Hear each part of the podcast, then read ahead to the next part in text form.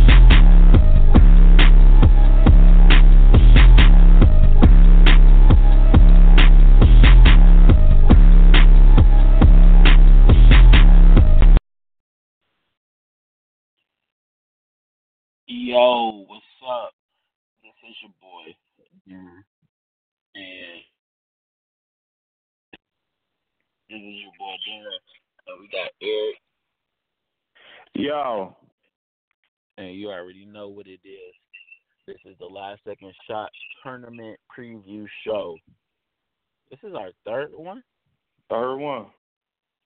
Third annual Last Second Shot Preview Show. And it's a good one. It's a good one. I think this tournament show is the it's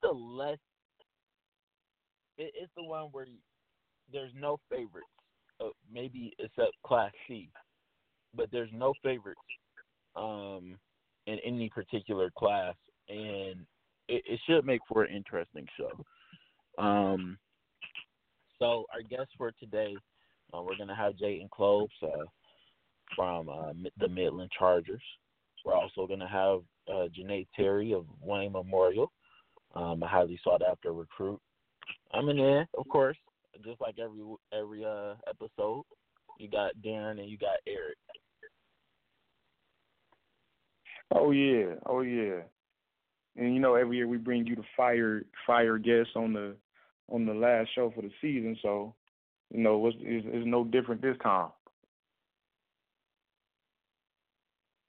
Yes sir. And you know, we took a different approach with the show this year. Not as many episodes and no guests, which makes for great content. Very great content, actually. So, you know, it'll be fun.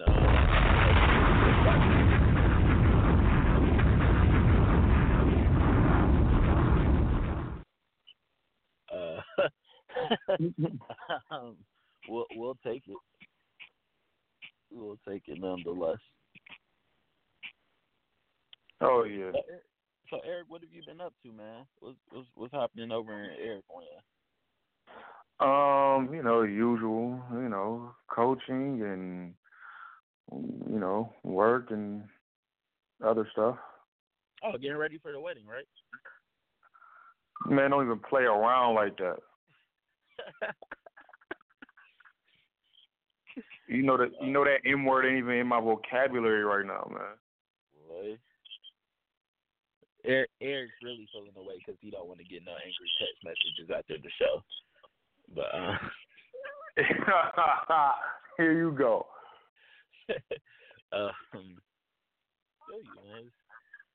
It's coming down to the wire as far as you know the high school season.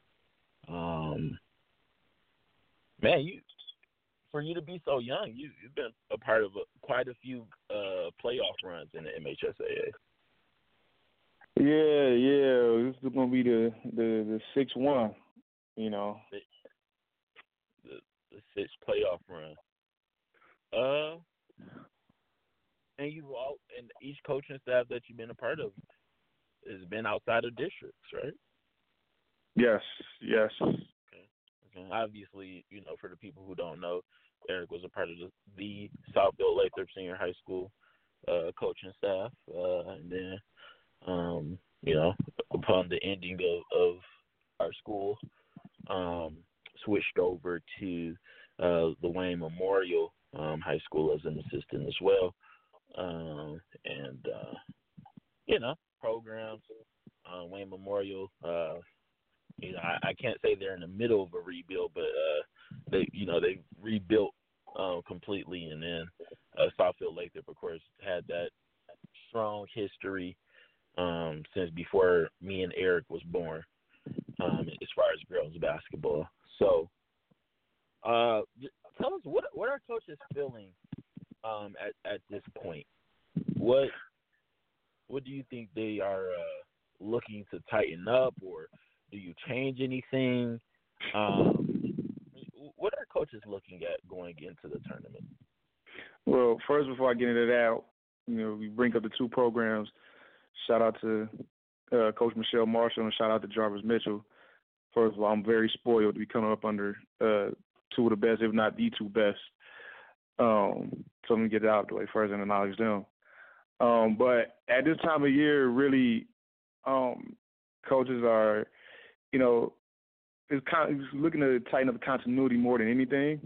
From my experiences, you know, going through the tournament, because you know, being as spoiled as I am, I've been a part of, like, great teams. So, you know, the districts were, like, not to say, you know, a wash, but, like, you know, fairly easy. So, so in essence, we're just, you know, tightening up continuity and different sets. And if we put in new sets, we're going to, you know, work through those as far, you know, getting through districts and you know, once we get to regional, that's when, you know, scouting comes into play. So now you're looking at the defensive side of the ball and, you know, really trying to key in on the other team's best players and best scorers and best playmakers.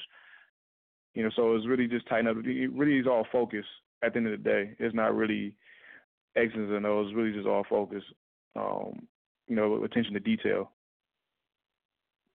I see. So – and, you know, it's I don't know. Well, you know, obviously this was the year I had my first head coaching job, and many of you know I'm not going to so we'll probably figure out what that feels like next year for me. But, you know, it's always interesting to see how coaches feel attack districts because obviously districts are lopsided. You know they're literally drawing out of a hat to seed the district. So you know some of those in that district get matched up against a you know they get matched up against a opponent who you know they just want to get through the tournament. Okay, you know and there's no shame to that because like I said there will never. I think I've said this before, but there will never be an even distribution of talent across the state. It just won't. All right. You know, even if like you know, private schools didn't exist, and it just based off of numbers, there's not going to be an equal amount of talent over the state. But away from that, you know, some teams come in and they're just like, look. We want to get through this district, you know, win or lose, let's just get out of here and let's keep the kids healthy. And then there's the other teams that might come in there, you know, relax on their talent a little bit. And then I feel like it's, you know, the coach's job to say, look, yeah, we won this district, but that sloppy play, this district tournament, this district trophy doesn't mean anything because – we have a bigger goal, right? We have a bigger goal, and if you play the way that you play, then it is going to be ugly, you know, come around to a regional, you know, when you have some of the more talented teams that run into each other, you know? Yeah, of course. And, you know, and a lot of teams, like, have been lucky to not have, like, we actually as a whole state, not even just certain teams, as a whole state, they've cut down because remember those couple years from 2011 or 2010 to about 2013, where you would have like the number 1, number 5, and number 7 ranked teams all in one district or all in you know what I'm saying one region. You know they had to see each other the first game of the regional or district championship. They had to see each other. You know what? I do remember that. I wasn't so much opposed to them being in the same district as much as I was opposed to those being the first games that we saw. And then, obviously, that's when I went on the whole seeding tangent and then whatever. I'm not here to toot my own horn. But obviously, a lot of people heard the conversation, though. And, yeah, I do remember that. But now we get into the tournament, and some of these brackets don't make sense. I mean, some of them don't. As far as districts, a lot of them don't make sense. Like, we'll go through that. But you know, this is just the intro. Too deep for the intro. But, but I mean, you feel where I'm coming from. I don't know with the MHSAA. I don't know if they heard and they was like, okay, well, we'll just move all the competitive teams around to districts that aren't really close to them, but we can say, hey, you know. But aside from that, I guess that is the problem that there was. Solution to it was, hey, we're going to seed the teams in districts. And then whatever regional they go to, we'll seed them again going into regionals, right? Mm-hmm. And then once we get to the quarterfinals, again, we will seed them. And then, you know, so on and so on. Or, I mean, to me that would have been easy. I mean, so you read the proposal that B-CAM sent to MHSAA that was denied, right? Right. Okay. To me, that was just it was too much. It's too much. I don't consider myself to be, I don't consider myself to have a dim light for a brain, but I felt myself getting lost because, it was just a lot, the formula and all of that. And I get that you have to have a non-human, aspect to seed fairly, and I totally agree. But man, I just would be like, look, this is our formula. We're gonna seed in districts, seed for regionals, seed for the quarterfinals, and from the quarterfinals we'll play it out like that, going into the Final Four. That's how they do it for wrestling. Although wrestling is very much a human aspect to it. I don't know if I've ever told Eric about any of those wrestling meetings where they talk about seeding, but it gets ugly. It gets very, very ugly. It's literally all the coaches in one room, and they argue like, okay, my kid is undefeated. And then another coach will stand up and say, yeah, your kid hasn't wrestled anybody. Sit down. And so obviously you don't want to do that for the 100 or so teams that are going to be in the tournament.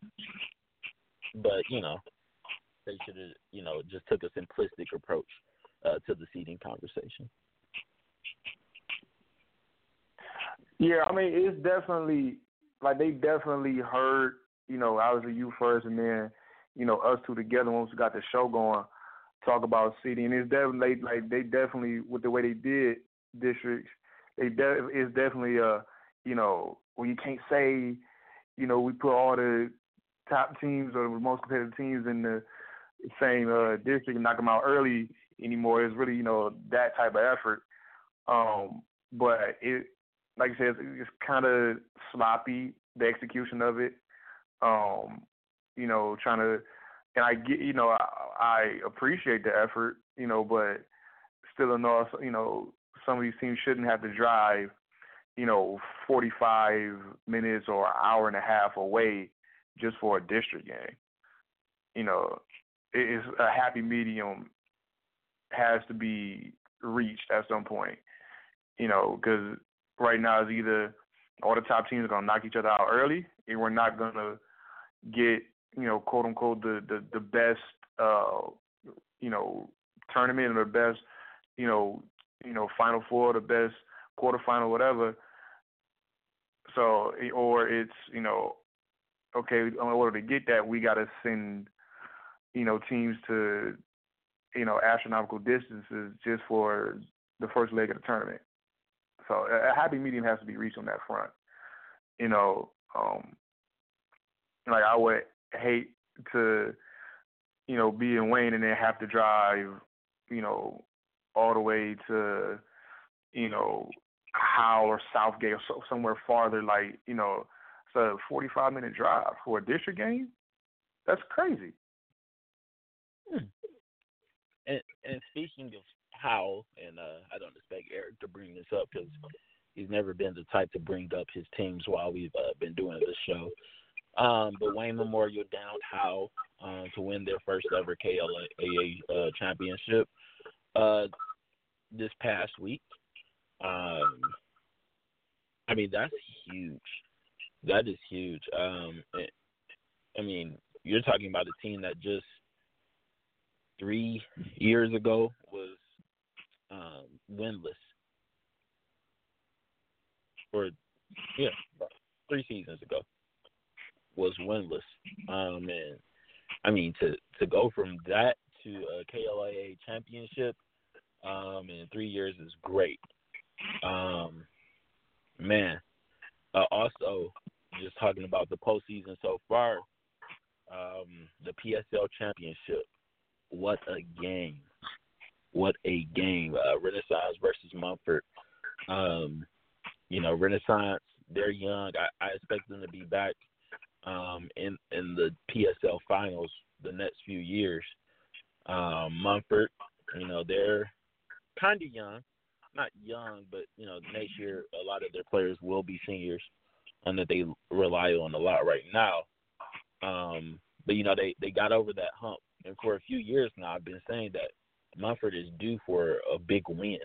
Last year I said they, could have held their own with King, and King, their senior led a really experienced roster last year, went out there and beat them by a legit margin. And then this year, Renaissance down King, and a lot of people thought that meant Renaissance had the PSL championship wrapped up, and they didn't.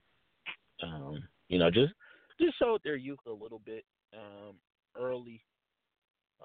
They showed their youth, but then Daylen Henderson, the lone senior on the squad, she reeled them in, and then once Kaylee Davis got going in that third quarter, it looked like Renaissance had it wrapped up, but let me just say, Adorier Williams, just a legit player, was injured, came back in, led all the scores. I think she had 22 points, and just really efficient. And then, Renaissance had two or three great looks at the end of the game, where Daylen Henderson was wide open, the shot rims out, and then two missed layups off of offensive rebounds in the closing seconds. And then Mumford went on to win the Operation Friendship game against Marian. And then Renaissance beat Divine Child in their Operation Friendship game, which, let me tell you, that's big.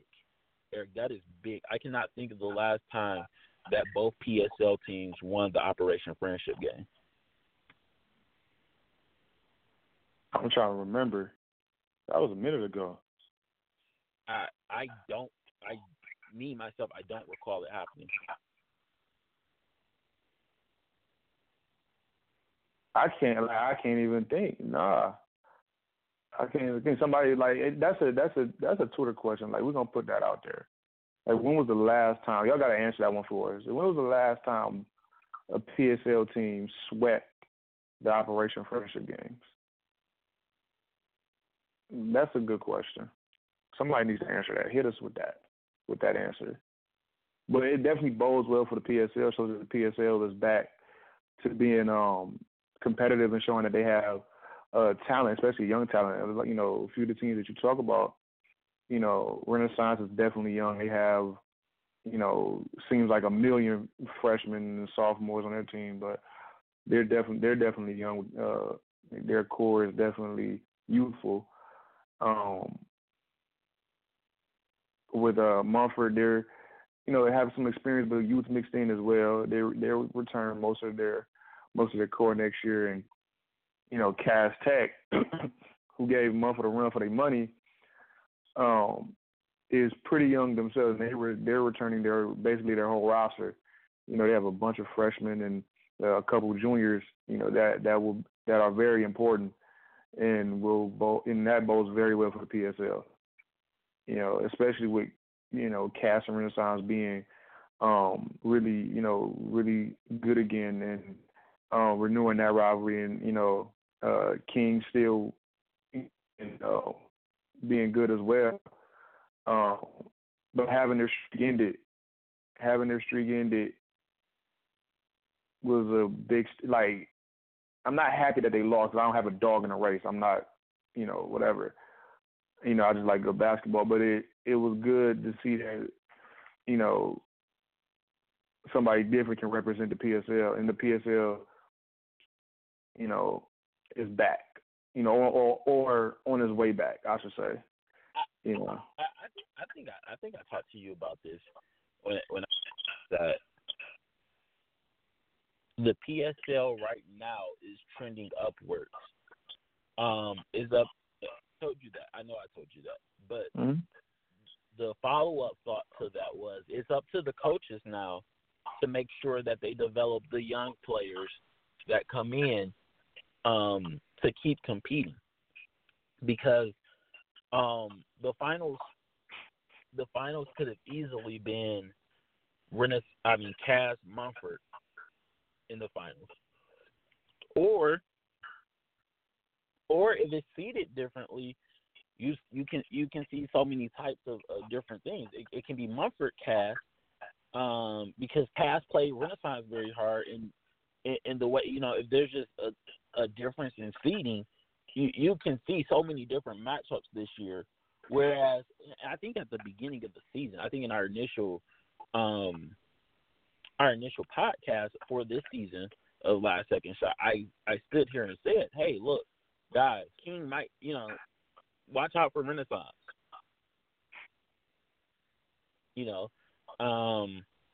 But I think to take that step, the PSL is going to have to come up with a way to do Division I and Division II tournaments, and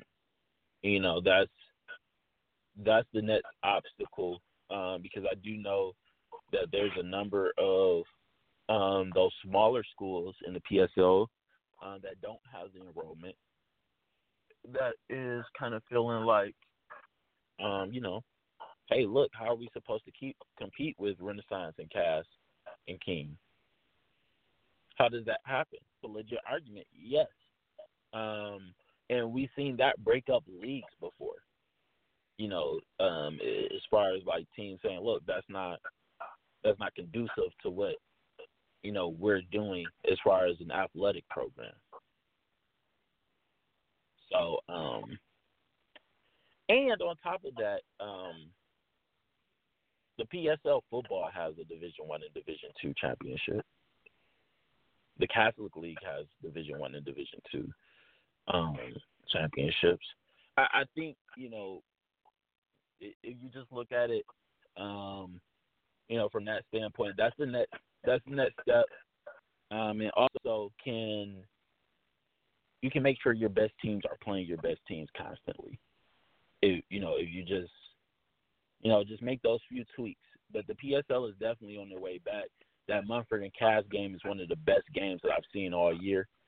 It was vintage PSL basketball, hand checks, which, okay, I know y'all like, oh.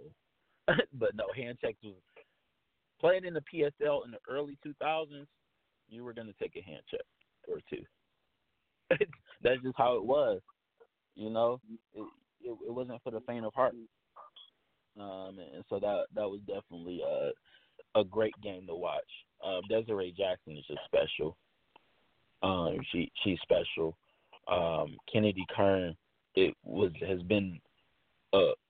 year she was very good for Cass, and everything is looking up for the Cass program, which they've been rebuilding for a few years. It got bad, but then it got really good this year. So we'll keep an eye out on the PSL. Oh, for sure. But I know people were waiting on us to talk finally really. First of all, before we get into the real nitty-gritty, the Miss Basketball Battle came out this morning, actually very early this morning, the wee hours of the morning, 3 o'clock is when I received my email. And, yes, I actually did wake up at 3 o'clock and vote. You know what? I was up. When it came to my email, I got the alert. I was like, who's sending this at 3 o'clock? B-CAM, let me find out. B-CAM, let me find out y'all be out here. Never mind. Right.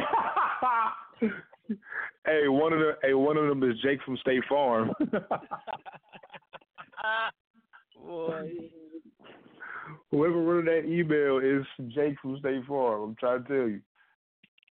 But seriously, though, it came out today. The finalists obviously have been named: Camry Clegg of Wayne Memorial, Kayla Webb of Detroit Country Day, Laisha Petrie of Ypsilanti Arbor Prep, and Jayden Henderson of East Lansing High School. We're not telling y'all who we voted for, so don't ask. Are you? We're not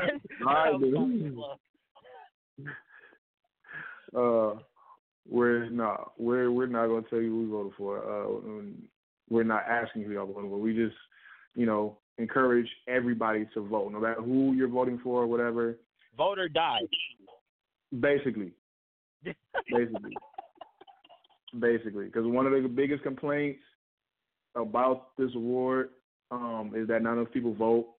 or they're not registered or whatever. You know, I don't know if they allow you to register so late or whatever, but if they do register, if you are registered, vote, vote, vote, vote, vote. So enough about that. Now to the nitty gritty. Let's talk about this tournament, man. Let's talk about this system. Let's get to it. Let's start off with Class A. Okay. So what? So are we going? So how we doing? How we breaking it down? We going region by region, or because we can't do like we ain't gonna go through like 100 districts. So I know we're not. So we're gonna go by region, and see what we, our Final Four shake out to be. I mean, yeah, let's do it. Okay, let's go. Okay, we're gonna go region by region. Okay, I'm gonna do a region, and I'm gonna start it off, and then you respond to me, and then you start off the next one, and then I see, I say yeah and there what you talking about. So I'm gonna start off with Region 3. So that'll be the winner of District 12, District 11, District 9, and District 10. So my region would be Marquette, representing District 12, Heritage, representing District 11, and I'm kind of split because I think Midland has enough. They played them very, very hard during regular year. I think Midland has enough, but they have to see them in the second round of district. But I'm going with Heritage, so I'm playing it safe. And I got Carman-Ainsworth coming out of their district, and they hosted, so home court advantage. And I have Flint Kersley coming out of their district. So, are you messing with my picks or no?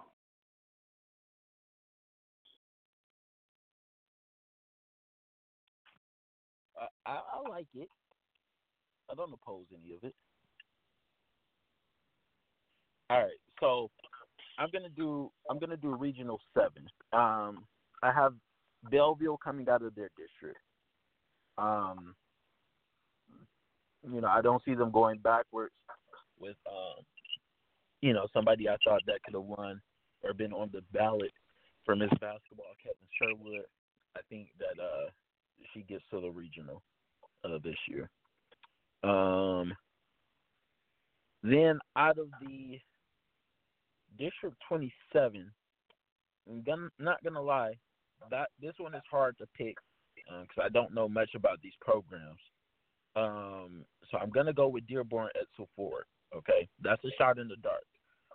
I really don't know anything about any of the teams in this. Well, actually, no, I'm not going to go with Dearborn Edsel Ford. I'm just going to go with the team with the best record, which is Allen Park. They're sitting at 12-8, and then the rest of the teams in the district aren't above 500. So I'm just going to assume that Allen Park is going to go to the regional.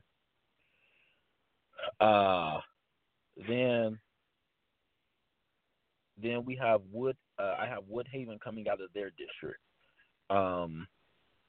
Them versus Riverview should be a good match in the second round of districts. Riverview has a team with a lot of shooters. Woodhaven is the best team in this district, but I think Riverview can beat Trenton, which sits at 17-2. But I feel like Riverview has been tested more this year. Then the district at Wayne Memorial, we have Garden City versus Wayne Memorial. Then Wayne Memorial plays John Glenn again. And then I think Crestwood makes it to that final. I do have Wayne Memorial coming out of that district. So in Regional 7, I would have Belleville, Allen Park, Woodhaven, and Wayne Memorial. I'm messing with it. I'm feeling you right now. I'm feeling that right now. No bias though.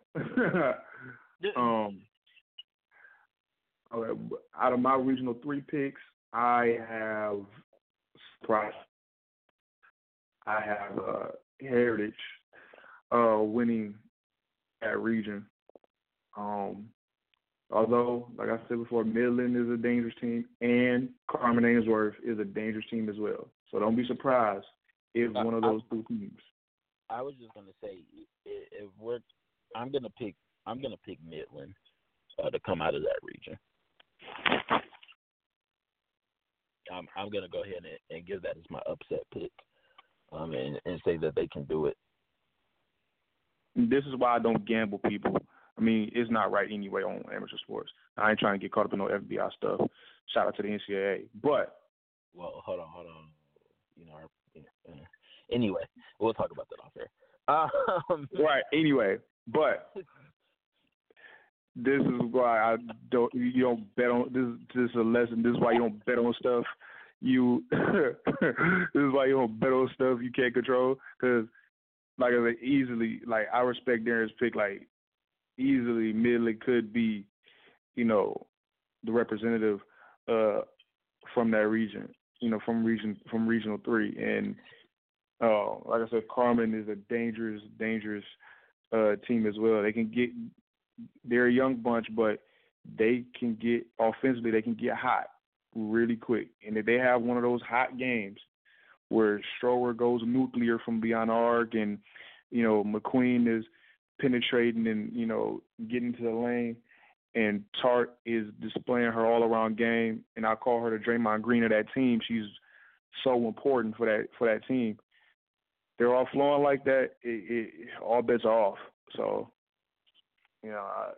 but that Midland could easily. That's not a poo-poo pick at all. Yeah, no. I think they're really good. And much like I've been saying about Mumford for the last few years, I really feel like Midland is due one of those big wins.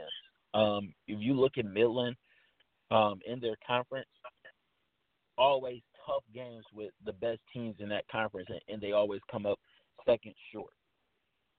It's always, the other team pulled it out by two. The other team did this and this, went on a run. But Midland hasn't been walked over by anybody. They're definitely due one of those wins that it's hard to get out. Yeah, it is. I concur. Now with Region 7, I don't think I'm allowed to speak on that one, so I'm gonna just let you pick who you pick will win that region. So I'm not allowed. I'm barred from talking about this one. Boy. So Region 7.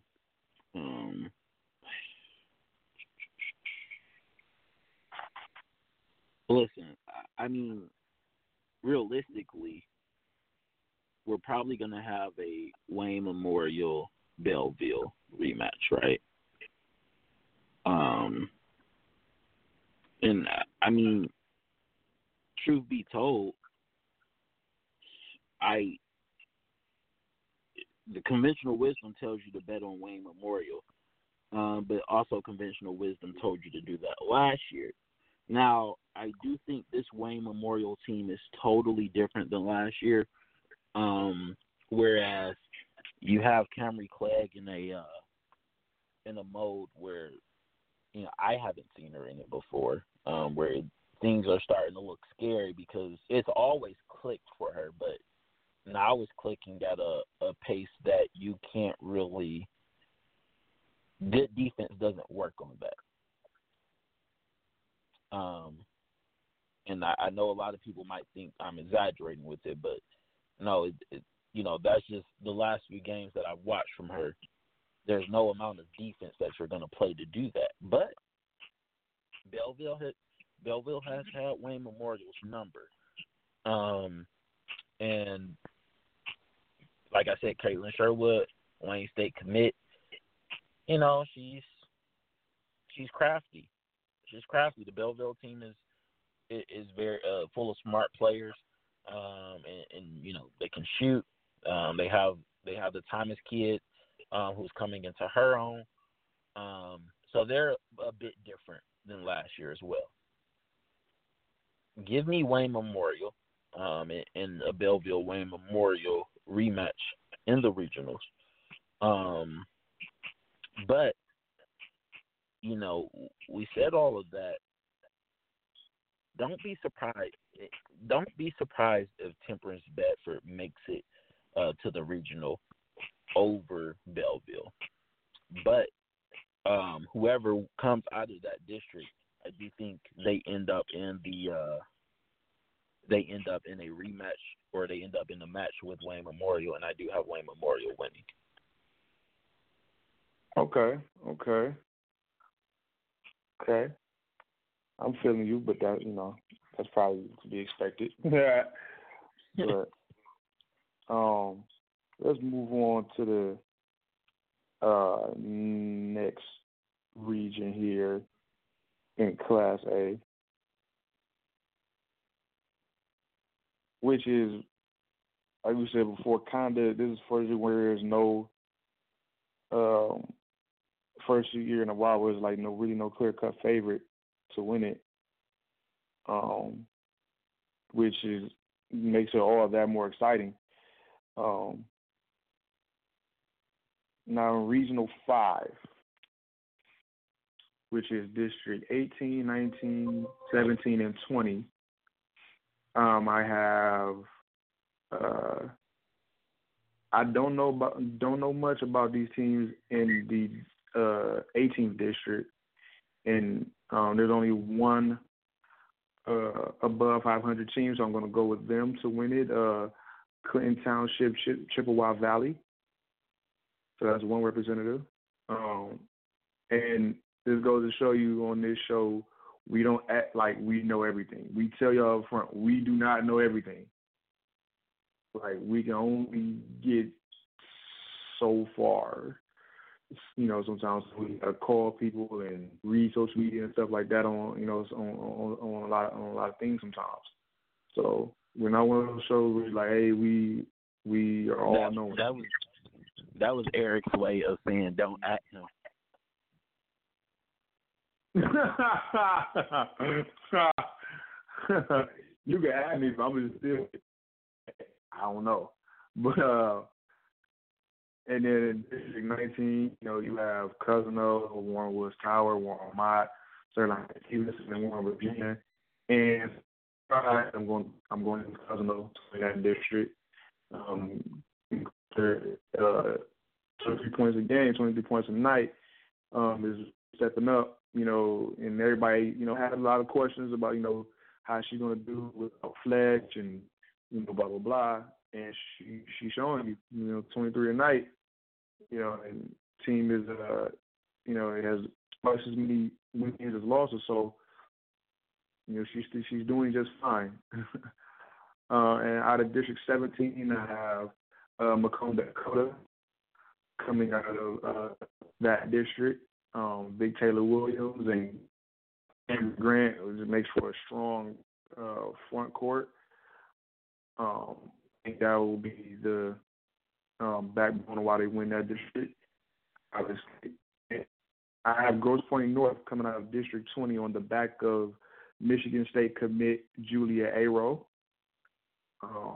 And my winner out of this regional would be Macomb Dakota.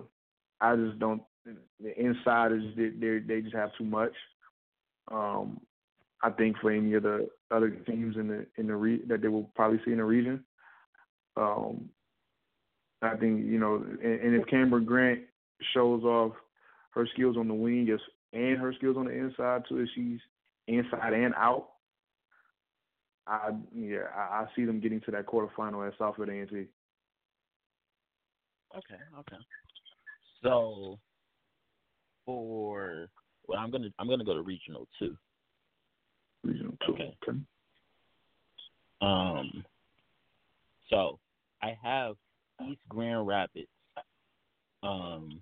coming out of their district that will be hosted at East Grand Rapids. I have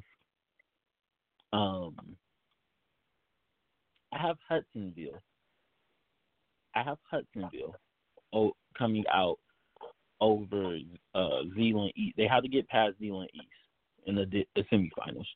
But I think if they win that, they go on to regionals. Zeeland East has been really good the last few years. A lot of people don't know. I have Muskegon winning their district. That will be at Grand Haven. Just too much for a lot of these teams. But keep an eye on Muskegon Reese Puffer. They were the Cinderellas of last year. And they've been quiet this year. A lot of people, Now, this might be the most interesting district in the state at East Kentwood. So I'm going to go into it just a little bit in depth, okay? Kentwood versus Grand Rapids, Ottawa Hills. I think East Kentwood wins that. Then you have Caledonia versus Byron Center. That can get a little interesting. I think Caledonia wins. They've been here before. Now, East Kentwood versus Caledonia, that's a good game. If all goes right, East Kentwood wins that game. They're 20-0 for a reason. They're really talented. But I think that's the game to watch out of any district this year. I think that is the game to watch. I think East Kentwood wins it, but I wouldn't be surprised if Caledonia pulls it out. Remember, they've made a few runs with their current set of players. So then, if East Kentwood wins, I have them going to the regional. And then in that regional, I actually have Muskegon coming out of that region. Oh, another underdog pick by Mr. Clora. Yeah, I think Muskegon is their battle test. And that's not to say East Kentwood isn't. But Muskegon went and played some tough teams before Liza Winston, was ready. So I think Muskegon is. I think they're primed for to come out of the region. Okay.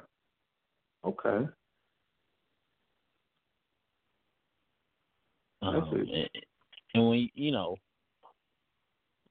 it's just I think I really feel like East Kentwood can go back because they've been there. Brian just. Brian has been great for them, but I just have I have that feeling that Muskegon, wins that regional. Okay, and I'm going to regional 1. So now you did regional 2, and I'm with regional 1. So now we get to set our prediction with the who's gonna meet up in the quarters. Between these two regions. So in District 2 at Battle Creek Lakeview, I have Cold Water coming out of that district and probably fairly easily. Cold Water is really good. Cold Water is sneaky good. Has some good wins against, a very good win against Renaissance, who was a PSL finalist. So, they're not one of those West High teams you can't say, like, oh, they don't come down here and play. They came down here and played, and they got down. I have Okemos coming out of District 3, which is at Mason, on the backs of Miss Leia Hartman and Michigan State commit Jasmine Kirkley. And I have Kalamazoo Central, the young Kalamazoo Central, coming out of their district. I think their athleticism will be overwhelming for a St. Joseph. So I have them coming out, and I have East Lansing coming out of District 4. Although the DeWitt matchup in the district championship, if everything goes right, they'll meet up in the district championship. That will be very interesting. You have an undefeated team against a one-loss team, and the one loss was to East Lansing. So I think they're looking for a little bit of revenge here, and I think that's going to be, you know, so anybody in the Lansing area or in the Owasso area, but also if you're in the Lansing area as well, make your way over to Owasso to watch that district championship on March 2nd. But I have East Lansing coming out of that one. But do not be surprised. Please don't be surprised if DeWitt makes out of that. And my Region 1 winner, boy, this is interesting. Boy, this is very interesting. East Lansing, Okemos, Kalamazoo Central, Cold Water. I think with East Lansing being probably the deepest team, conventional wisdom would tell you to pick them. To steal Darren's phrase, conventional wisdom. I'm going with Kalamazoo Central. I had a chance to see them play a couple times this year, and they're young and athletic, but they're also structured. Usually with young athletic teams, they kind of sometimes in big games are all over the place, and they're not very structured sometimes, or, you know, and I think this team's a little bit, they're young, but they're a little bit mature. And they play with, like, they still play with freedom. Don't get it messed up. Don't get it twisted, but it's structured. Structured freedom, and Morris Shea Wiggins, you know, known coming in, the young freshman known as, like, you know, a great wing player and a, you know, very athletic and all that she is. She's shown herself to be a really good playmaker. You know, so she's splitting point guard duties this year for KZU Central, and I got to tell you, I kind of like her at the point. She makes a lot of great decisions. And gets the offense going. And defensively, they're very animated. So I think that is what's going to pull them through. I think I have them winning that region and seeing East Kent. Who was your pick? Again in Muskegon, right? Yeah. So I had them seeing Muskegon in the quarterfinal. Okay.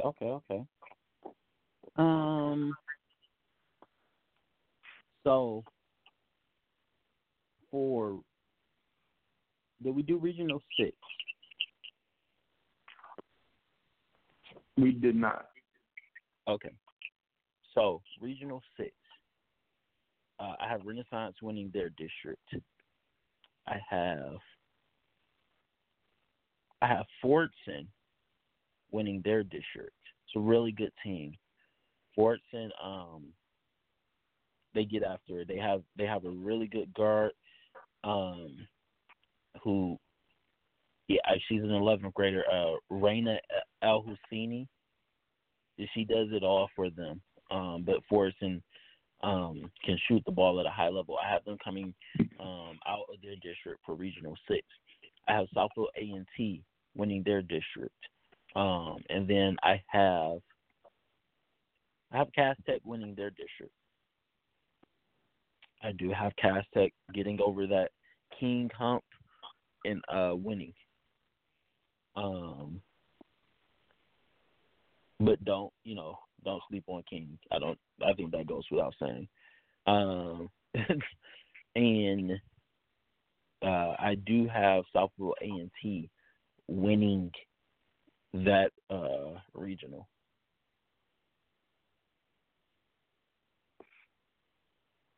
Ooh, and it's a regional that they host, and they host the quarterfinal. So that home court advantage is a key part. You know, people like to discount home court advantage. That's, you know, not because, you know, the refs are biased at home cooking. No. But the comfortability of being, yes, Yes, yes. And me and Darren both know when that gym in Southfield gets packed and is amped up, it gets rowdy. It is really rowdy. I'll give them their props now since they're no longer Southfield High. Yeah, it gets rowdy. It gets rowdy in there quickly. Oh, okay. And I don't think we did Regional 8 either. Let's do Regional 8. Yeah, let's do that. Let's do Regional 8. Let's get that going. So for Regional 8, I have Huron coming out of their district.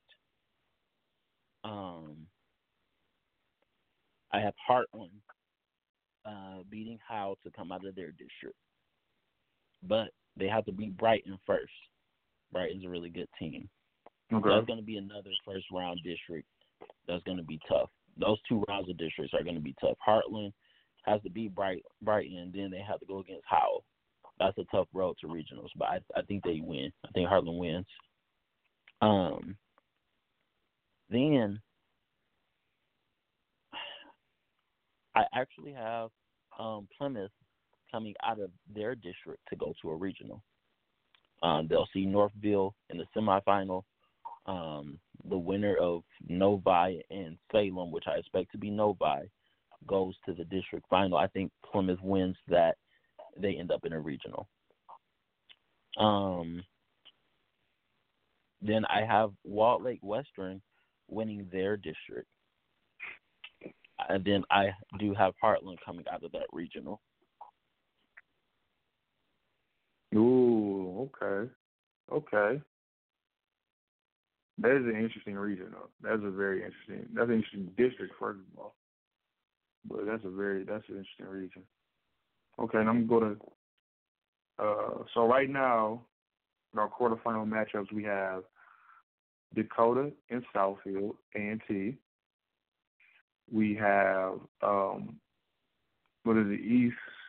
Muskegon and Kalamazoo Central, right? That's what I have, yes. And what's the other one? I just picked Heartland. They would have to go against Wayne. And Wayne Memorial. So one more quarterfinal to settle. We already have one half of it picked, and Darren's pick was Midland out of their region. I have Saginaw Heritage. Okay, so now Regional 4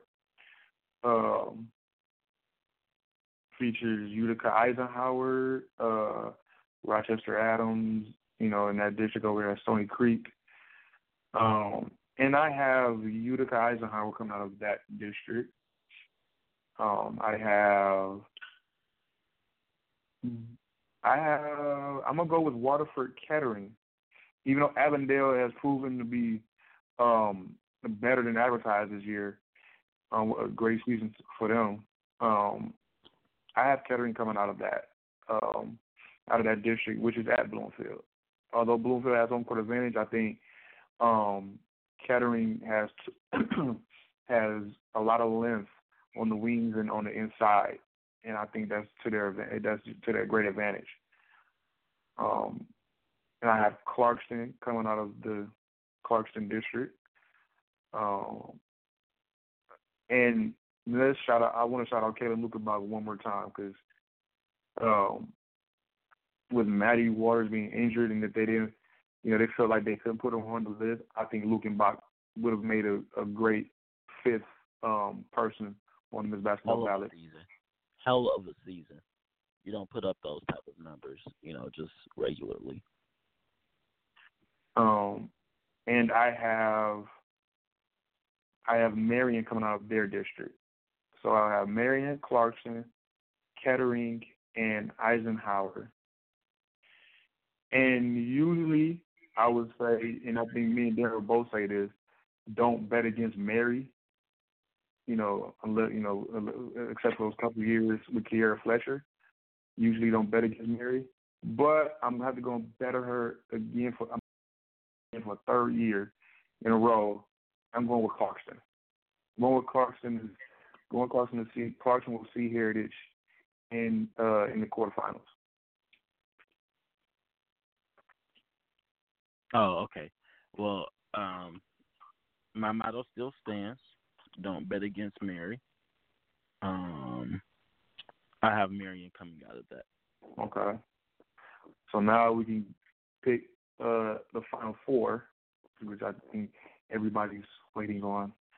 Okay, so who you have between Dakota and A&T? I have Southfield A&T. Coach Jack making her way back, Boogie into the Breslin or the Calvin. Wow. Right, it don't even feel right saying that. And I agree with you. I have,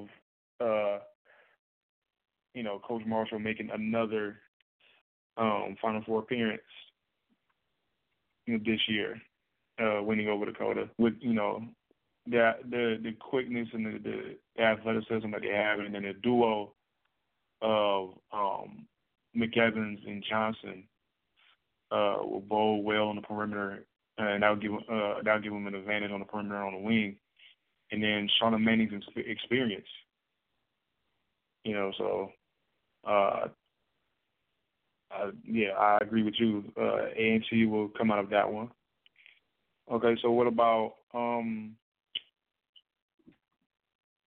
Heritage /Midland against Clarkston /Marian? I have Marian. You have Marian out of that one. Okay. I'm going with Clarkston. I think the OAA will be well represented in the OAA Red will be well represented at Calvin. Man, that sounds weird saying that. It's trash. It's trash. Just a reminder that the MHSAA is a trash organization, and they don't really care about women's sports. But continue. That's a long discussion for another show. But okay, the other quarterfinal we have Muskegon and Kalamazoo Central.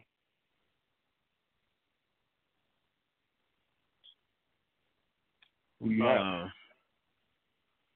I think Kalamazoo Central gets back. Yeah, I have Kalamazoo Central. Okay. And yeah, I agree with you on that one too. I agree. I think they're a little bit more well-rounded than Muskegon is. No, that's a pick 'em too. I'm sitting here fighting on air about who I'm gonna pick. No, I'm gonna go with Muskegon, dog. I'm going to go with Muskegon. But you had Muskegon getting out over East Kentwood? No, I didn't. I just went with your pick because you were the one that picked that region. So okay. No, but in mine, like if I had to pick, I would say East Kentwood. But we was going with your pick, so I would say if it comes to that matchup, I would say Muskegon. And then you got to do the last quarterfinal. I'm barred from doing the last one. Okay. So Wayne and Hartland, I have Wayne going to the Final Four. I have them beating Kalamazoo Central. I have Southfield A&T beating Marian. Wayne and Southfield A&T in the finals. Wayne is my Class A champion.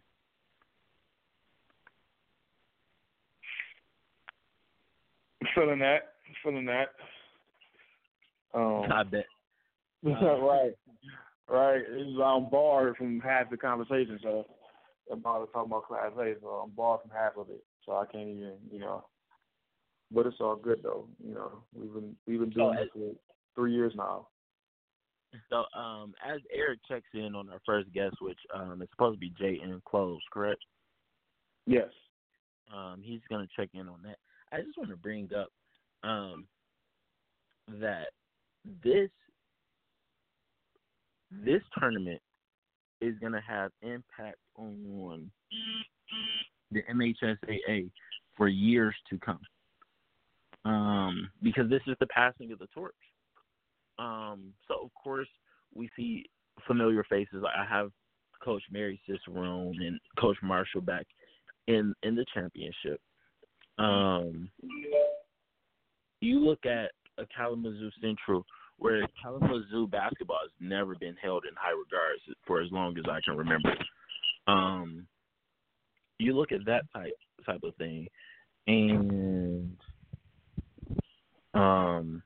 it's just always interesting. I think this is the most open that Class A has ever been, and the effects of who wins and the upsets that happen over this tournament, that has an effect over the years to come. I mean, I don't think that's an exaggeration, because there's no powers in Class A right now. None at all. And then, I mean, you also got to look at teams like East Lansing that can advance, and teams like DeWitt.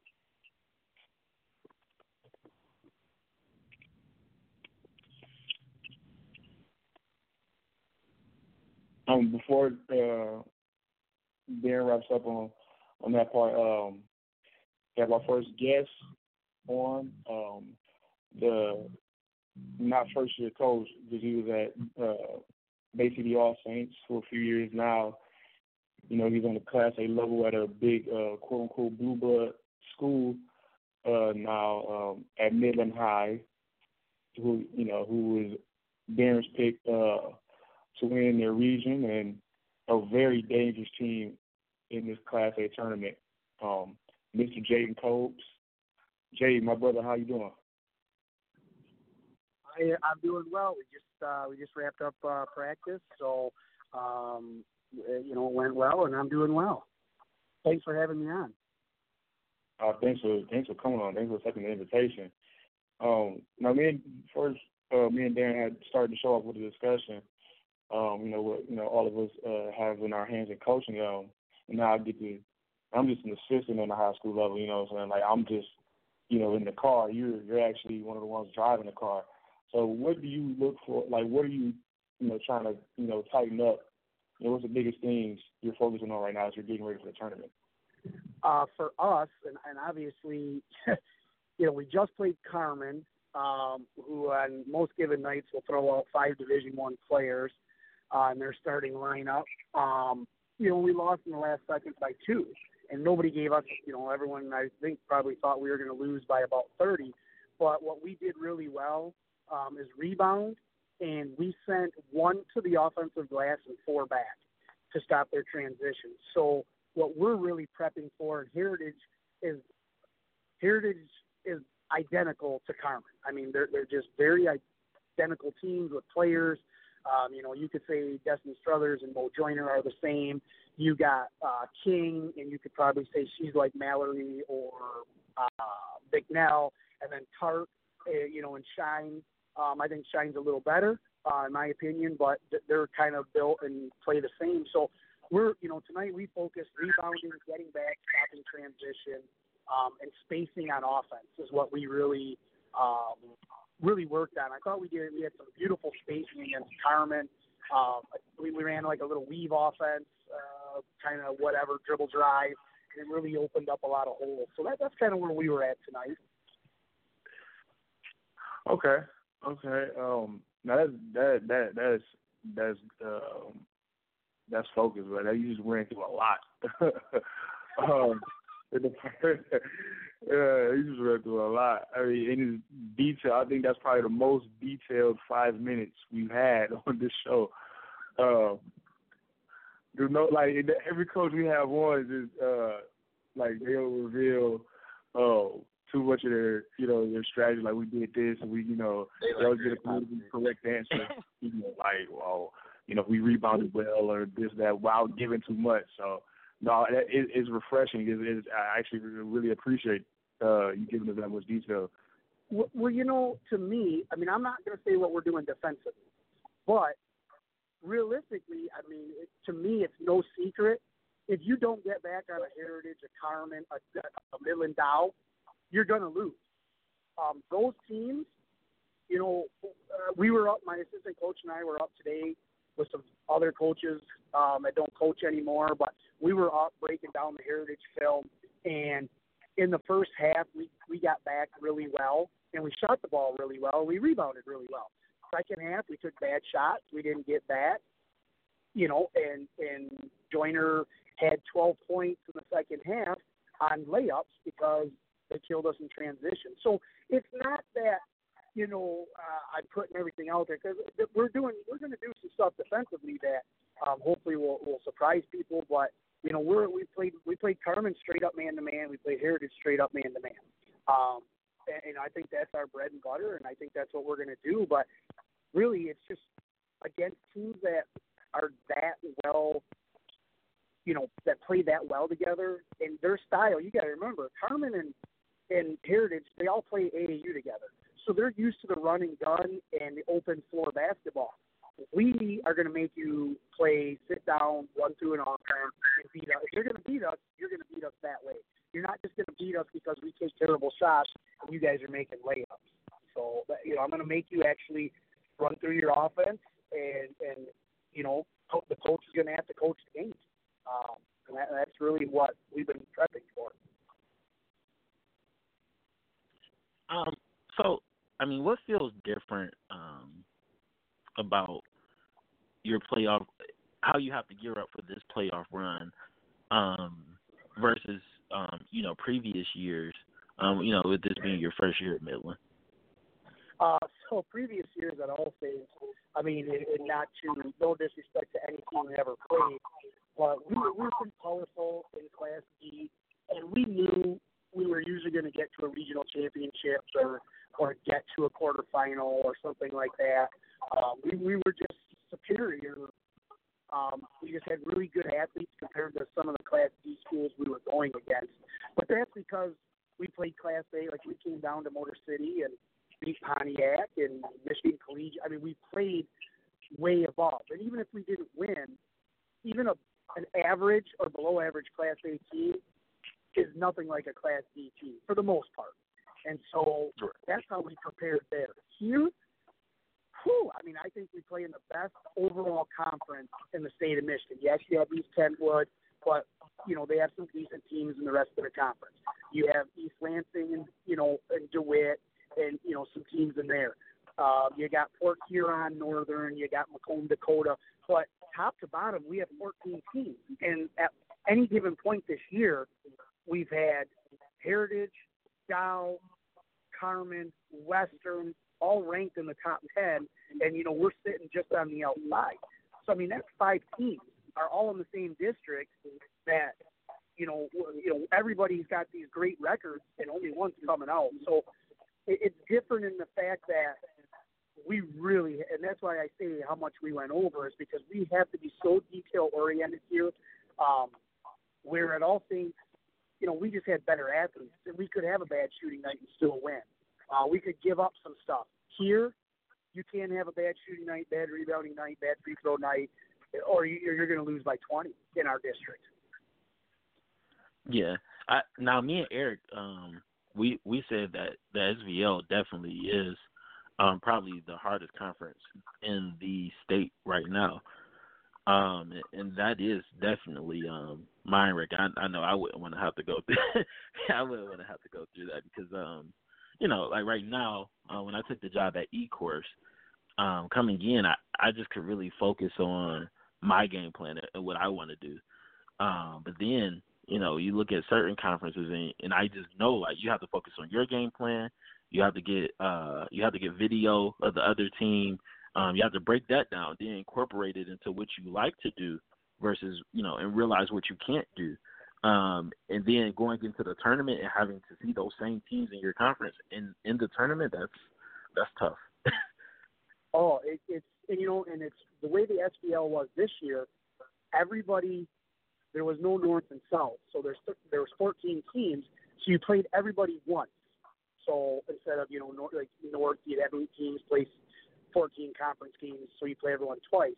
Well, everybody played everybody once except for Midland High. We played Dow twice. Nobody did that. We played Heritage twice. Nobody did that. We played Bay City Western twice. Nobody did that. So our, you know, those 6 games right there, you know, some of the teams in our conference were able to, you know, really they had 7 non-conference games they could go out and do. We had 2. I had to play Freeland, who's ranked number 4 in Class B, the very first game of the year, which we weren't, you know, it's the first game, new coach. I'm starting a freshman, you know, which to me is not one of the top freshmen, and I think she's one of the top players in the conference. She came out and averaged 10.1 points per game this season, started every game for us, and draws the assignment of, you know, one of Heritage's top 3 players guarding her, one of Carmen's top 3 guards playing her, and Daisy Taylor guarding it. So, I mean, I thought she did really well. So, yeah, we had a grind. You know, I mean, our record, you know, our only losses are to Heritage, Carmen, and Dow, and Western. That's it. It's so it's like, you know, and I know we're good. It's just we got to, you know, I thought we were going to break through over Carmen and get that signature win. But that was a great game to be a part of. You know, we gave them, I don't know what they thought, but I know their coach was very respectful after the game and said, I wouldn't want to play them again. I would not want to see them in the tournament. We're just really long and athletic. I mean, our starting lineup's pretty much 5'10" and above, and that's guards included. So we're really long and athletic. Oh wow! And me and Derek was saying, like, you know, Jayden is in Class A now, and he's got a, he's got a Class A team with some talent. You know, and it always felt like to me, and I think to Darren as well, you know, we always felt like, you know, you had that ambition of, okay, you know, I'm good in Class D, and you know, blah blah blah. A lot of coaches probably would have stayed, you know, if they had the choice, you know, but we always felt like, okay, Jayden's probably one of those coaches that, you know, is looking to get, you know, not to say a bigger job, but playing in a bigger class and playing Class A, and say, yo, you know, I want to know what it's like in the treacherous waters. I really want to know what it's like. I really want to coach against, you know, a Mo Joyner. I want to coach against, you know, as a Riot Sard or a Destiny Straw. I want to coach against them. I want to see what that's like. You know, how you know, just the overall experience, you know, coming up from Class B now, you know, really Class A, you know, just the experience of not, like, nothing really X and O wise, but just overall experience of it. Because it seems like you were, you know, like, amped about, you know, your new situation. Absolutely. Well, and again, you know, just knowing me from all things. Now, I was at a pretty big Class B school for a few years and did really well. I ran into a Cros-Lex team that was 20-0 and 22-0 every time I had to play them, and we lost every year in the district finals to Croswell Lexington. So, and I had a lot of college players on that team. A couple went to the GLIAC, a couple went to the MIAA. So I was at Imlay City, and but my real, you know, thing, you know, I was coach of the year and all that, you know, big at that all things. But it's to me, I had a couple of options this year, coaching-wise, to go to a couple different schools. Go to Midland High. I want to see how good of a coach Jayden is. Not that going to Class B and playing the school that offered me the job that I would have, you know, been the superior coach. But I wanted to go and see, can I game plan against Heritage, who's got 4 Division I players, Carmen, Dow? Can I go and match wits with these coaches? And maybe, you know, we have Maddie Berry going to Grand Valley, Hannah Smith going to Holt. You know, my freshman Tuck, I think, will be a Division I player someday, Division II. Jordan Phillips, my sophomore, which you and I have spoke about, I think she can get in the GLIAC. So we got the players, but they're a little younger, some of the other players. But I wanted to see, can I game plan for the big dogs? And so far, you know, I think besides Country Day, we've played Heritage the best all season long. And then obviously besides Carmen's 2 losses to Heritage and I think Country Day on back-to-back nights, and they also played those games without McLean, I thought we had a great game plan. I think we executed everything we did, and we just came up 2 points short. But, you know, I'm excited. And I know the Valley is actually going to be tougher next year than it is this year. You know, Dow doesn't lose anybody. Carmen loses no one. Heritage loses, you know, one player. So it's going to be the same next year, if not tougher. So I really, you know, when I took the job and they interviewed me for the paper, I said, you know, in my personal opinion, the SDL is top to bottom the best conference in the state of Michigan for girls basketball. We may not always have the state title, but top to bottom we have the best teams and we have some of the best coaches in the state. And by far, if you put the collection of talent, I mean, it's unbelievable. When you have Carmen and Heritage playing, there's 8 Division I basketball players out there. You know, when you start putting the collection of talent out on the floor, it's really hard to compare. You know, we have our all-conference meeting tomorrow, and that's going to be a battle just getting kids on the first and second team.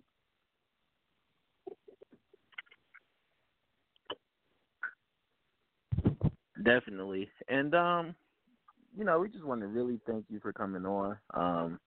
You know, it's a Sunday night, so you know, we'll let you get on.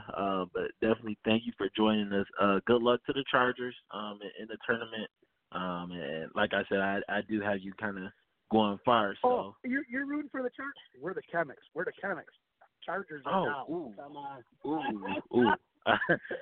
Uh-oh. Wait, are you on the Comets or the Chemics? The Chemics. Yeah, the Chemics. Well, who do you guys have?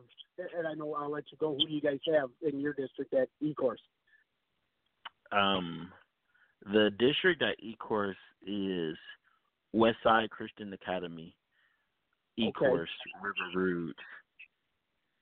Ooh, so Rouge will be your biggest opponent then. Yeah, well, you know, E-Course lost to Westside earlier in the season, but it was a really good game. I think if it's different refs, E-Course might be able to beat them. And Rouge is a tough opponent. Well, I definitely appreciate having us on, and you know, we're going to try to give Heritage, you know, everything we can. And you know, I say, you know, I'm kind of glad we had 3 games this last week, and so. You know, Monday, Tuesday, Friday. So I'm glad that we have the bye, and we can rest till Wednesday and really focus in and have a couple extra days. But, you know, hopefully we'll come out and shock, I think, the, you know, state of Michigan and give Heritage everything we can. Definitely. Well, you have a good one. All right. Thanks, fellas. I appreciate it, and good luck this in your tournament as well. Thank you so much. I appreciate it. All right, thanks, brother.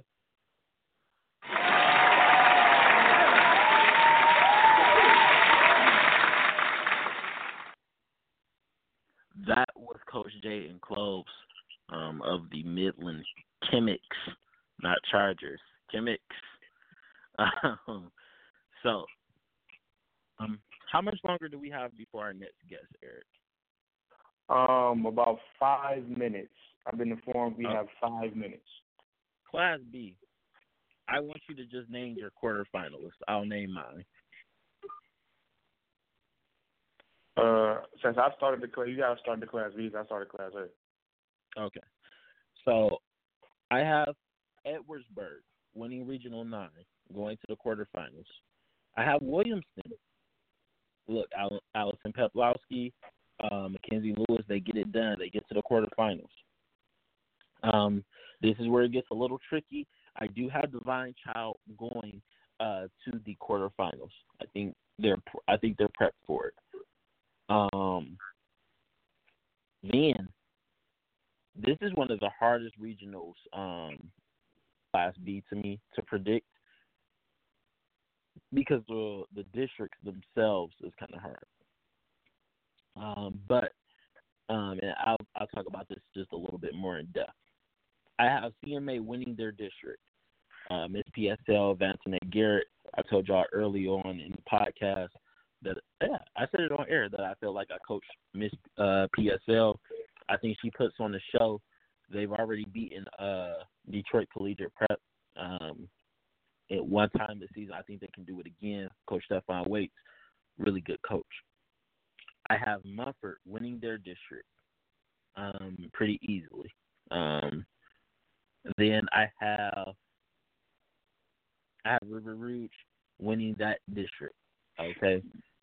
Oh my God, I didn't even take into account that Chandler Park Academy is in this regional. Okay, so I do think CPA wins their district. When it gets to that CPA versus River Rouge, I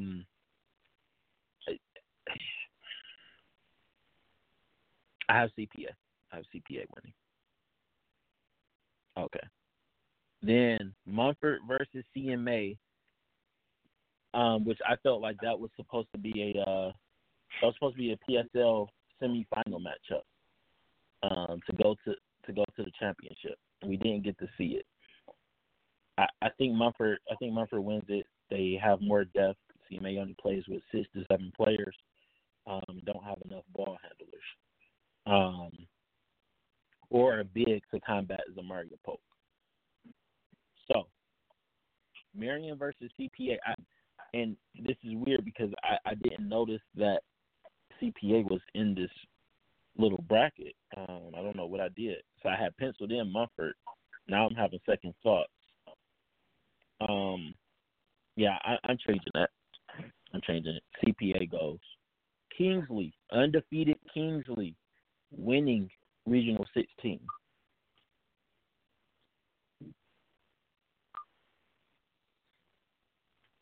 Dude, why you steal my upset pick, though? You cheated off my price, man. Concept part is really good. You cheated off my test, but it's all good, though. I actually had – now, you had in quarterfinal. I had Mumford. I talked myself into CPA.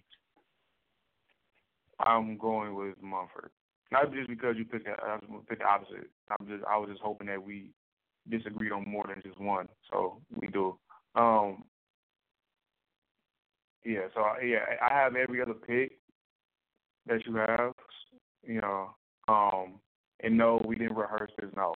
If y'all know us, y'all know this ain't no rehearsing. We actually broke this down. But I have every pick you have, and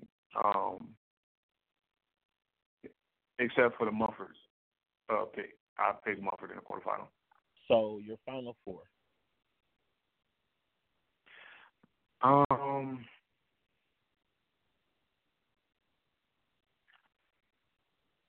I would say Country Day. I think my Google Chrome is low, so repeat all the quarterfinals to me one more time. Ian Williamson. For me, I have Divine Child and CPA. You have Divine Child and Mumford. Okay. Country Day and Goodrich. Comstock Park and Kingsley.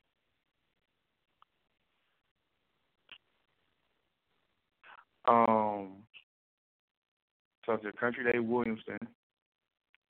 I will go with Comstock Park. And dang, that final one, man. Hold off. Okay. So I think this is where Williamson runs out of juice. Edwardsburg wins. And advances to the final four. I have CPA over Divine Child. It's a really young, talented team. If CPA holds their composure and beats Mumford to get to that quarterfinal, I think they win. If Mumford goes, I think Divine Child pulls it out. And that's crazy because I've been saying for years now that Mumford is due for one of these trips, and they finally don't have to see Country Day in the quarterfinal. So I really hate picking against them, but CPA is different. And I think Divine Child is a matchup nightmare for Mumford, but not for CPA. I have Country Day over Goodrich, Kingsley over Comstock Park. I think Country Day, Kingsley is really good. I've been watching them on MHSAA TV. I don't know if they have enough to beat Country Day playing at their best, like they do so many times when they get to the wrestling. But this year has been a little bit different with Country Day.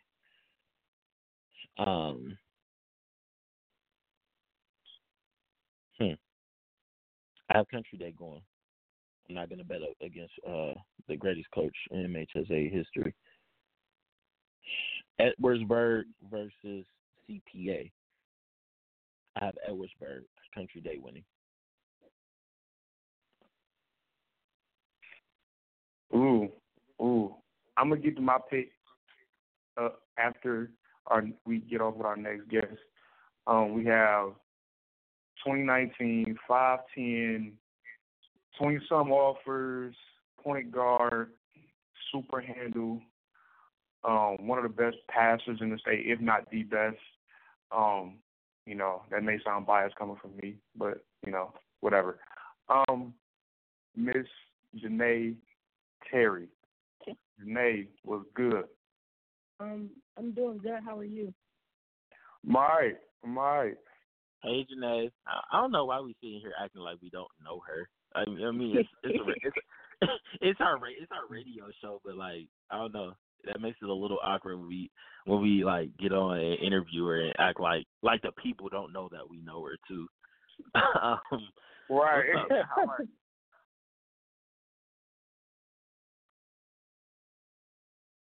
Hello, Janae there? Yeah, I'm here. Oh yeah, how you doing tonight, man? I'm doing good. How are you? I'm doing great. So I mean, let's just hop into it, man. Like, how are you feeling going into this postseason? This is going to be what your third tournament appearance. Yep. How do you feel? Oh, I'm feeling all right. We have a good team going in. We played a lot of tough games, so I think that prepared us a lot for the upcoming tournament we got. I think that we got a lot of good things going. A lot of good defensive people on our team, and they got a good offensive team in Camry, and a lot of coming from JS. So I think our team is pretty solid this year. Let's talk about. I would say that's a very, very humble answer. Why do you put on the professional voice?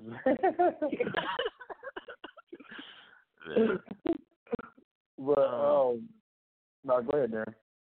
Let's talk about that. How did that KLAA tournament? How did that come together for you all?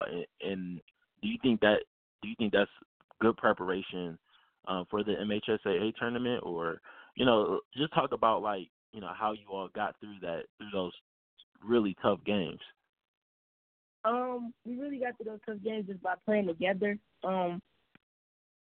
Really just knowing. Well, I just based off of knowing my personnel and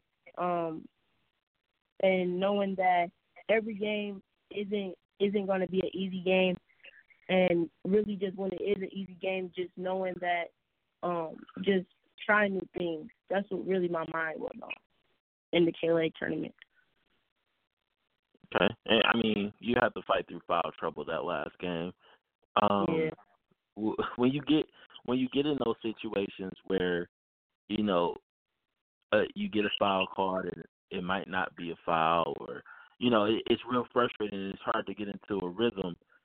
How do you find mindset when you get that third foul and, you know, it's rough?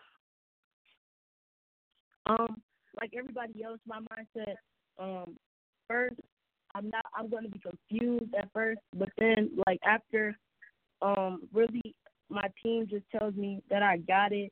When I get back on, just keep my head up, because sometimes after that third foul, my head does kind of go down, but they tell me to keep my head up, keep playing. So just I try to contribute in like what I normally do, kind of pass it since my rhythm isn't that good at first. Or sometimes I just try and play defense, but I try and play good off the ball defense, like really help out my team without trying to play pressure up. That's because I think your freshman year you wouldn't have said that. But no. Oh, like, speaking of that though, like how much have you feel you have grown since you know being a freshman and kind of like not taking I wouldn't say taking a back seat. That's like not the word I'm looking for, but you know really. Coming under, I should say, Henry, and then now, you know, okay, now it's double, now it's, you know, a dynamic duo, and then, you know, along with Jay, which makes it, you know, even a trio now, but more so the duo with you and Cam, like, you know, instead of going from, okay, I'm up under her now, this year, you're equals, basically. I think I've grown a lot. My beginning year, it was kind of rough. I know I would say that and like kind of let the show go to everybody else. Kind of pass the ball a lot. My freshman year, sophomore year. But this year I think I've grown a lot. Like I kind of kept my composure more than my first year. And I kind of helped a lot out this year because my mom was like, okay, it's time to get out of that kind of waiting and stuff. So I really just figured out like, okay, if I help, I can get better. Okay. Now, you know, playing like basically under a sort of somewhat of a spotlight. You know, your entire game against adepts or game, you know, in front of a packed out of prep against Country Day and, you know, now with the state tournament, you know, the feeling you have while you're playing in those type of games, are the nerves down or are you more amped for those type of games or are you, you know, compared to years past, you know, you find yourself more amped for those days, like, yeah, I want that instead of kind of being reserved?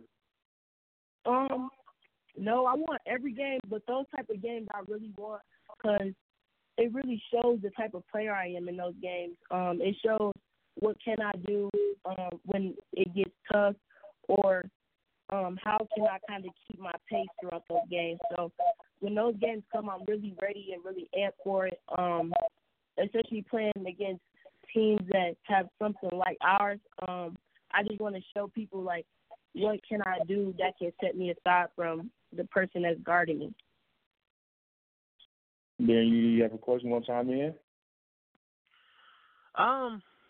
Well, yeah, but this is a little bit more lighthearted. All right, so what's your favorite play that you can think of this season? Like, talk us through it.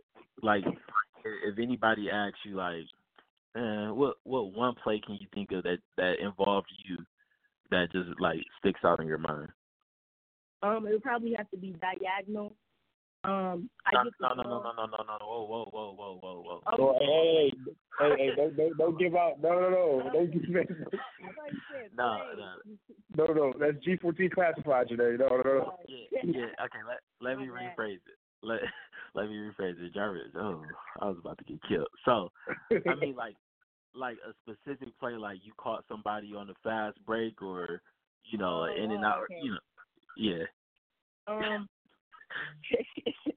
I think the play that I will always remember would be the Country Day game. The camp.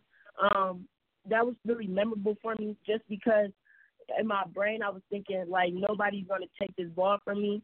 So I was thinking, like, more of nobody taking it from me. And if I make this awesome pass, because when they left her open, I was like, okay, if I make this awesome pass and she makes this, that's going to be so amazing. So that probably is the play that I would think of that has to deal with me. Word. Well, all right. Thank you so much, Janae, for coming on. Good luck in the tournament. Of course, I'm gonna be at a couple of games. And, yeah. Hold on. Before we land, hold on. Cause we gotta ask this question because we're gonna ask every time we have somebody we know on. Yo, who is more wide as a coach, me or Darren? I think you'll have to be Darren. What? Thank you. All right. Wow. All right, thank you for having me. No problem. No, okay. All right, so let's get something clear.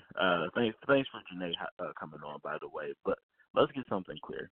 Janae hasn't played for me in a while. Okay, so of course we had her in her freshman year. Me, Coach Ahart, and Eric. That was the staff. That was squad. I was a young coach back then. She hasn't seen the new improve. She hasn't seen the new improved Coach Darren.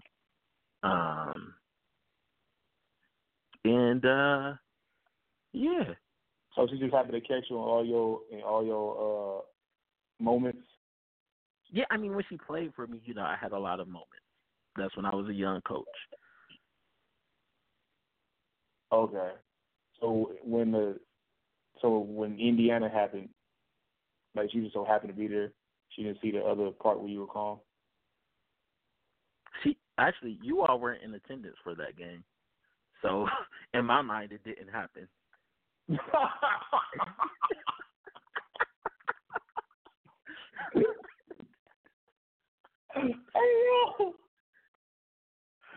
Oh, man. Yeah. Okay, look, that the class B, man. I'm done with you, dog. First off, everybody knows the refs at SBs are terrible. Terrible, okay? So, whatever. And for the people listening, long story short, my girls had got fouled like 4 or 5 possessions in a row. We are in the double bonus. My team is in the double bonus in the first. It's like 10 minutes left in the half, and we can't get a single foul call. So, they fouled one of my players. I, stepped onto the court and politely asked the ref, can we have a foul call? I got a text.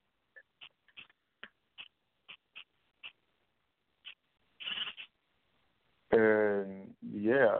Like, don't put him out. Like, you stopped a whole fast break, though. Did I get in the way of somebody's fast break? Maybe. Oh, my God. That might have happened. But that's neither here nor there. That's old me. I'm good now. Anyway, okay, back to Class B, guys. Darren is a lot right now. Anyway, so my pick, the Class B, Williamson, Country Day, Comstock Park, Divine Child, and I have Country Day coming out on top, third time in 4 years.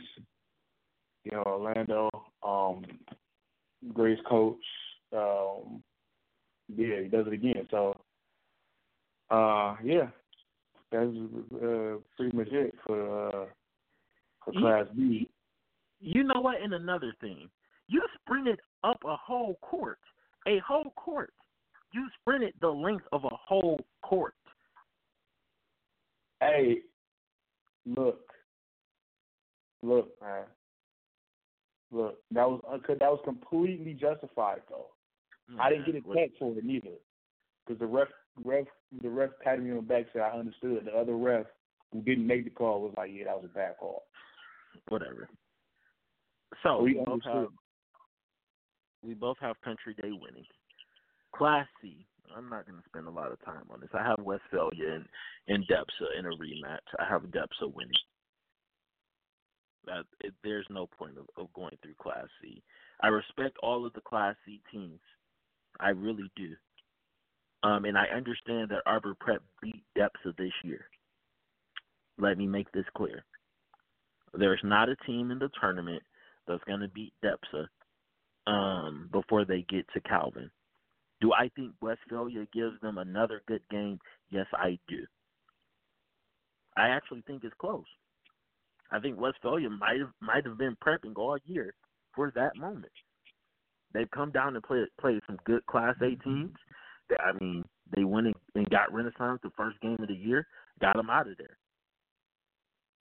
Depsel wins Class C. I'm not talking about it in depth. Yeah, neither. Yeah, me neither. Don't spend a lot of time talking about that one. Like Dan said, much respect to all the other Class C teams, but depth is just too much. Sorry, depth is just too much. You know, plain and simple. I have a rematch of them in Westphalia. I think it's going to be a more competitive game than what people think it will be. Not to say it's going to be a thriller like last year. It's not. But it's going to be more competitive than what a lot of people think, though. I think it's another thriller. I think Westphalia has, and just from, and again, the MHSAA team might be the best thing MHSAA has done. But if you look at how they play, I think they have the tools to not turn the ball over and score from anywhere on the court, which that's what you – if you look at all the teams that have given DEPSA a good game this year, that's what they've been able to do is not turn the ball over and score from anywhere and be patient. So that's what I think – that's why I think it will be a good game. Maybe not a thriller like where it comes down to 2 points, but I don't see it getting out of hand at all. But it's not going to be out of hand at all. I feel it's going to be a good game. I don't think it's going to come down to, you know, the one or two possessions that it did last year, but it's still going to be a good game. I think Depsha still win by like 8, you know. With all that being said, that's a win. Yeah. That's really the point of all. That's a win. Again, so, yeah.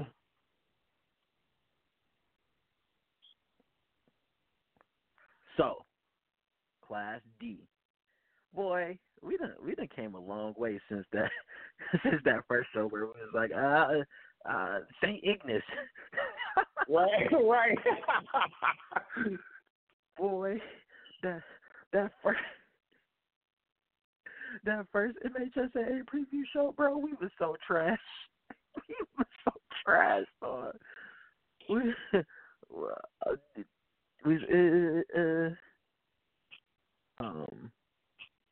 So now Class D is still a little bit more difficult. I will admit that.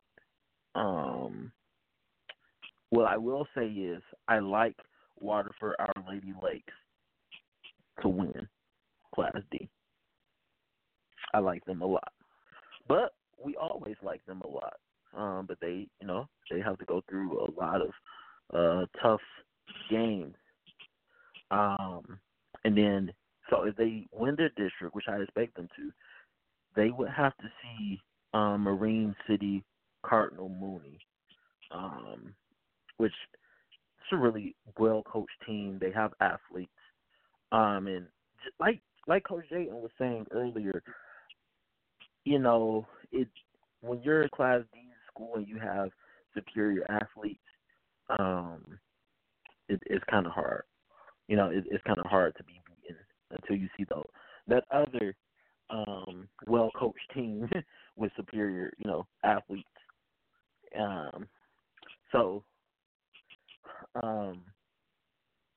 Yeah, I think Lakes makes it to the Breslin. They win their district and regional, and then they'll have to see Burton, which I haven't seen Burton play a lot. I've only been able to see like 30-second clips on YouTube. So I don't know much about them, but I have seen Lakes play. And let me tell you, they're not going to shoot you out of the gym, but they're so patient. And, I mean, their patience kind of cost them winning against Royal Oak Shrine in the championship at Callahan. But when you have a patient and they're athletic enough to where they can get up and down the court, and they're in Class D, and they play a lot of Class A teams all throughout the year, I think they win it. And I don't really see a team that would stop them, to be honest with you. Cedarville is the only other team that comes to mind, and they would meet in the semifinals at the Calvin. But I think they can beat Cedarville because they're battle tested. You know, they've been down here playing all the bigger schools, and you know, obviously have to play Shrine for the second year in a row in the postseason, and that's a tough game. That is a tough game because Shrine is one of those teams that, you know, if they lose a couple of students and go down to Class D, you're talking about them winning multiple state championships. So I do think that's what I think. I do think Waterford Our Lady of Lakes win Class D. And I have to say I concur. And, you know, that's purely really from seeing them more than the other Class D teams. Not to, you know, disrespecting the other class. I had a chance to watch and really break down Lakes a lot more than the others. But we've done a better job, Class D, of keeping up with everything. Boy, in the middle of the year, I'd be like, Class D, I need to watch. But no, Cedarville is definitely a team because they're one of those teams that teeter between Class D and Class C. You know, they just play whatever class they're in. They don't angle to stay in one class. So Cedarville definitely watch out for them. Oh yeah, no, they're don't be surprised at all if they end up winning the thing. But yeah, I have Lakes when they get their free their pace and their length, you know, I think will ultimately be the biggest advantage they have and the thing that's gonna pull them through. Well, so for our champions, we talked with Jayden Klobes. We talked with Janae Terry. We stopped her from giving away, classified information. And, it's going to be interesting. This isn't going to be our last show. I think me and Eric are going to keep this little format that we've had going where, you know, we don't come on for a few weeks and then we just come and talk to you. Definitely want to go through the AAU season this year because we're going a few different spots this year with the nation. Obviously, you know, playing some of the best events, so we see some of the best players in the nation. We want to bring that to you, on a bi-weekly, tri-weekly basis, and